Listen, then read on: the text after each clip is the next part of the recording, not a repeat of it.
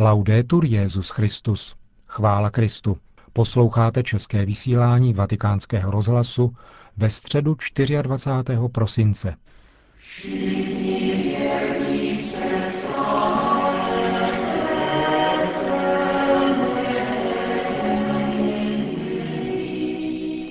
V našem dnešním pořadu uslyšíte nejprve několik krátkých zpráv a potom zvláštní pásmo štědrovečerního povídání s otcem kardinálem Tomášem Špidlíkem, které připravil Petr Vacík. Hezký poslech a požehnaný sváteční čas přeje Milan Glázer. Zprávy vatikánského rozhlasu. Praha. Kardinál Miloslav Vlk oznámil, že v příštím roce s největší pravděpodobností navštíví naši vlast svatý otec Benedikt XVI. Podrobnosti programu jsou zatím ve stádiu příprav, ale návštěva, která by se měla uskutečnit v září roku 2009, by mohla trvat dva až tři dny. Pražský arcibiskup to včera oznámil internetovému spravodajskému webu aktuálně CZ. Připomeňme jen, že probíhá rok svatého Václava, národního patrona, jehož oltář se nachází přímo v bazilice svatého Petra. Za zmínku také stojí, že všechny papežské cesty se konají vždy na základě pozvání místní biskupské konference a představitelů daného státu. Z obou stran už byla tato pozvání Benediktu XVI. z naší vlasti vícekrát adresována. Církev brání křesťanský charakter Vánoc. V mnoha rozvinutých zemích světa s křesťanskými kořeny je církev nucena upozorňovat na křesťanský charakter svátků. Znepokojení vzbuzuje zejména odstraňování i samotného názvu Vánoc, jako narození páně, a tradiční vánoční symboliky, jako jsou betlémy a vánoční stromky. Proti těmto krokům, často odůvodňovaným ohledy na stoupence jiných náboženství, zejména islámu, se vyslovili biskupové ve Španělsku, v Nizozemí i v Anglii. Biskupové poukazují na to, že příslušníci jiných náboženství se nejen necítí být popuzeni viditelnými projevy křesťanských svátků, ale naopak, zvláště muslimové, je plně respektují, ba často je dokonce ve svých vlastních kulturách přijímají. Konec zpráv.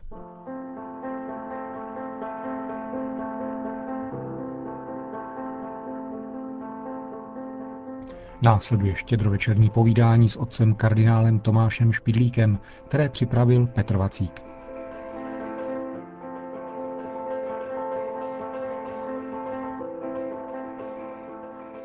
Otče, všechno nejlepší k vašim nedávným narozeninám. Právě jsem dostal dopis od pana generála. no, tak včera jsem podal ruku papeži a nic jsem mu o tom neříkal, jenom kardinál to, to věděl. Tyto Vánoce budou vaše devadesáté. Které byste z těch minulých 89 označil za nejdůležitější? To je, podívej se, nejvýznačnější Vánoce v mém životě bylo v roce 1940. A proč si to tak pamatuju? Protože tenkrát právě mě vyhodili z univerzity a vozili mě do koncentráku a čirou náhodou jsem se dostal domů a bylo to poslední Vánoce doma. Tady byl velmi smutný a nevěděl jsem, co si počnu teď. A na Silvestra, to znamená před novým rokem, jsem šel do kostela a zpíval se na poděkování za minulý rok, za všecko dobré. A tak mě tak napadlo, měl bych přece jenom Pán Bohu také jenom poděkovat.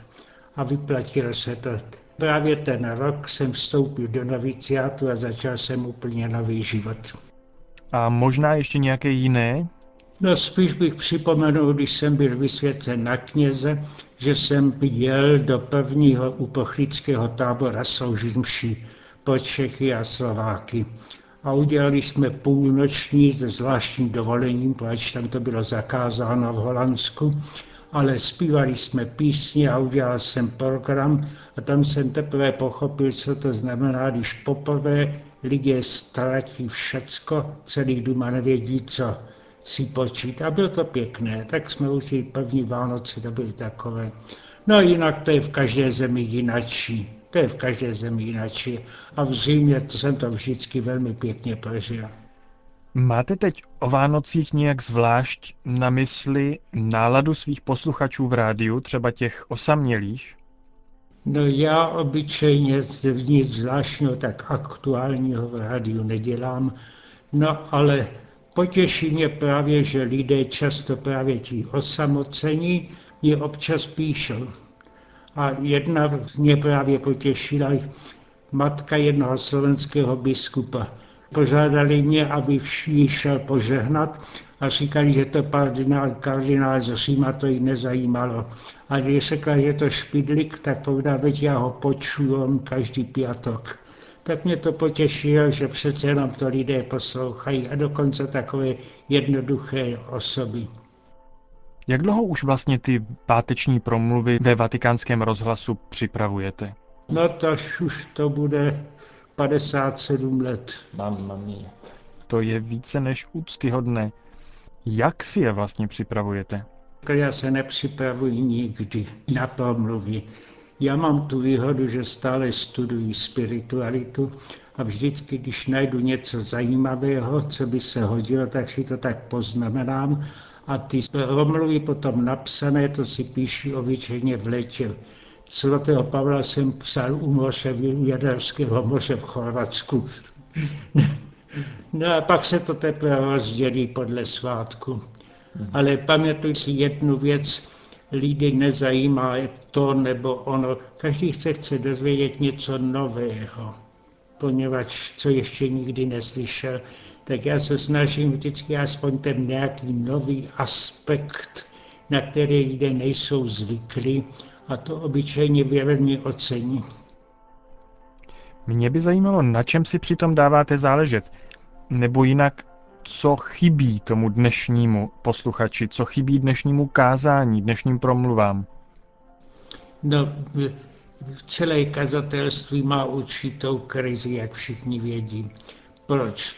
Protože v nějakou dobu naspět kněží předpokládají, že lidé katechismus znají ale že je potřeba je povzbudit, vy musíte dělat, vy musíte to a tak dál. A to jde dneska lidem na nervy. A posíláme tím, že právě dneska lidé z náboženství dohromady nic neznají a jsou velmi vděční i nevěřící za to, když se slušně a klidně dozvědí, co vlastně katolická církev o jisté otázce učí. A aby se dozvěděli něco nového, Není radno začít hned přímo s evangeliem. Je potřeba začít s otázkou, jaká se vyskytuje v životě v každé době a pro každého člověka, jak se na to lidé dívají a jak k tomu evangelium a církev a podání něco nového přidává. A o to mají zájem i ti lidé, kteří nevěří. Proč ti chtějí také vědět, co doopravdy církev učí. Vy žijete v domě plném umělců, píšete o umění. Co je to podle vás krása? Co je krásné? Krásné je to, při čem vidíme něco vyššího než to, co samo je. Tak úhel a diamant jsou chemicky stejný. Když vidíme úhel, tak vidíme jenom úhel, je to ošklivé. A v diamantu vidíme světlo, světlo z oblahy. A proto je potřeba v každé věci vidět něco vyššího, než co tam je. A právě to se lidé neučí. Dneska se to naučí, jen se dívají, co ten obraz představuje, a pojďme dál, jen tak několika v slovech. Je potřeba se do toho zapracovat a já jsem dával vždycky kurz na Gregoriáně a na východním ústavě o duchovním životě podle toho, jak ho představují umělci ne jak se čte v knihách, ale jak ho představují umělci. A pak bývá to obyčejně veliký objev pro lidi. Zajímavé je, že když zemřel Tarkovský, tak Činečita chtěli dělat vzpomínku a mnoho mluvili a nikdo nedokázal ty obrazy jeho, které jsou skutečné ikony filmové, vysvětlit. A jednou, když promítali tu nostalgii, která trvá tři hodiny, se mě potom mluvil, myslel jsem, že už nikdo nebude poslouchat, ale zatím, když jsem to vyložil, tak to chtěli vidět ještě jednou. V tomto smyslu, na co se rád díváte? No to je to souvisí to s tím, co jsem právě řekl. Co něco říká, buď to, to říká něco, co je pro mě důležité pro život, tak to chci vidět vždycky. A nebo mě to nic neříká, no tak vlastně tam nepotřebuji chodit. A kam chodíte dívat se na toto krásné? No v zimě je mnoho pěkných věcí. To je, to, ale to se nedá jednou po vždycky říct. To může někdy náhodou hmm. úplně přijít. To je pravda. Co potom ošklivé věci? Třeba kýč. Co je to ošklivost? Co jí chybí? No to, že to je vlastně, ať se na to dívá, jak se dívá, tak to neříká nic jiného, například namalovat děvče. Že to děvče má pěknou tvář. No tak děvče má pěknou tvář, tak je ty tolik na ulici, tolik, že nepotřebuje se dívat na obraz. A nebo jak říkali jednou chlapci, když se zavedli na výstavu umění a byly tam krajinky. Nebo říkají, když se chci dívat na krajinku, tak mě stačí otevřít okno, to nepotřebuje nikdo malovat. Ta namalovaná krajinka musí říct něco víc, že tam za tou malovanou krajinkou něco je vyššího. A to se musí také, tomu se musí vychovávat. Vy jste ve vašem domě obklopen mladými lidmi, umělci. Co si tak říkáte, když vidíte způsob práce mladých lidí dnes? No, co ne, co si říkám já, ale co je dneska všeobecná zkušenost, Zdálo by se, že mladí mají urychlený životní běh, že už od mládí všecko vědí. A ve skutečnosti se stává, že mají velmi zpomalený vývoj duševní.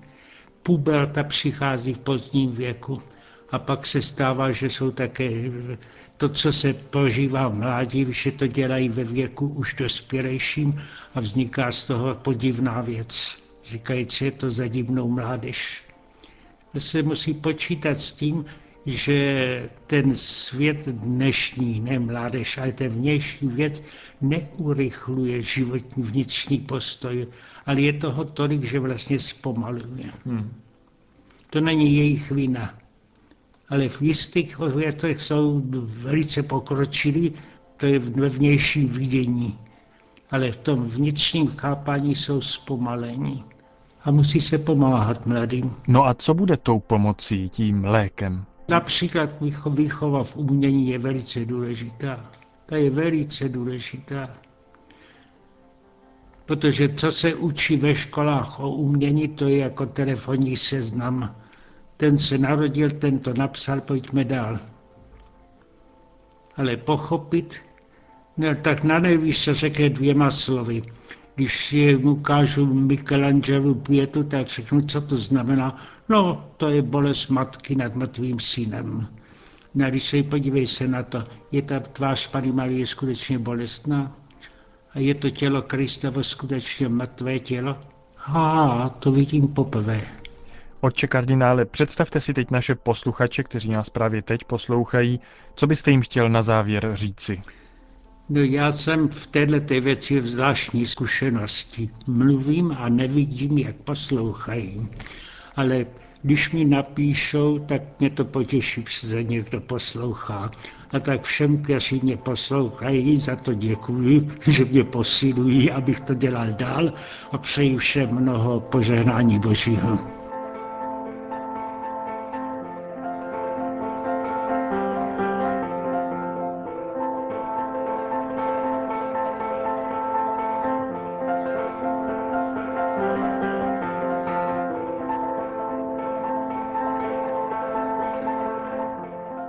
Pásmem štědrovečerního povídání s otcem kardinálem Tomášem Špidlíkem, jež připravil Petr Vacík, a s přáním pokojného prožití Vánoc všem našim posluchačům končíme dnešní české vysílání vatikánského rozhlasu.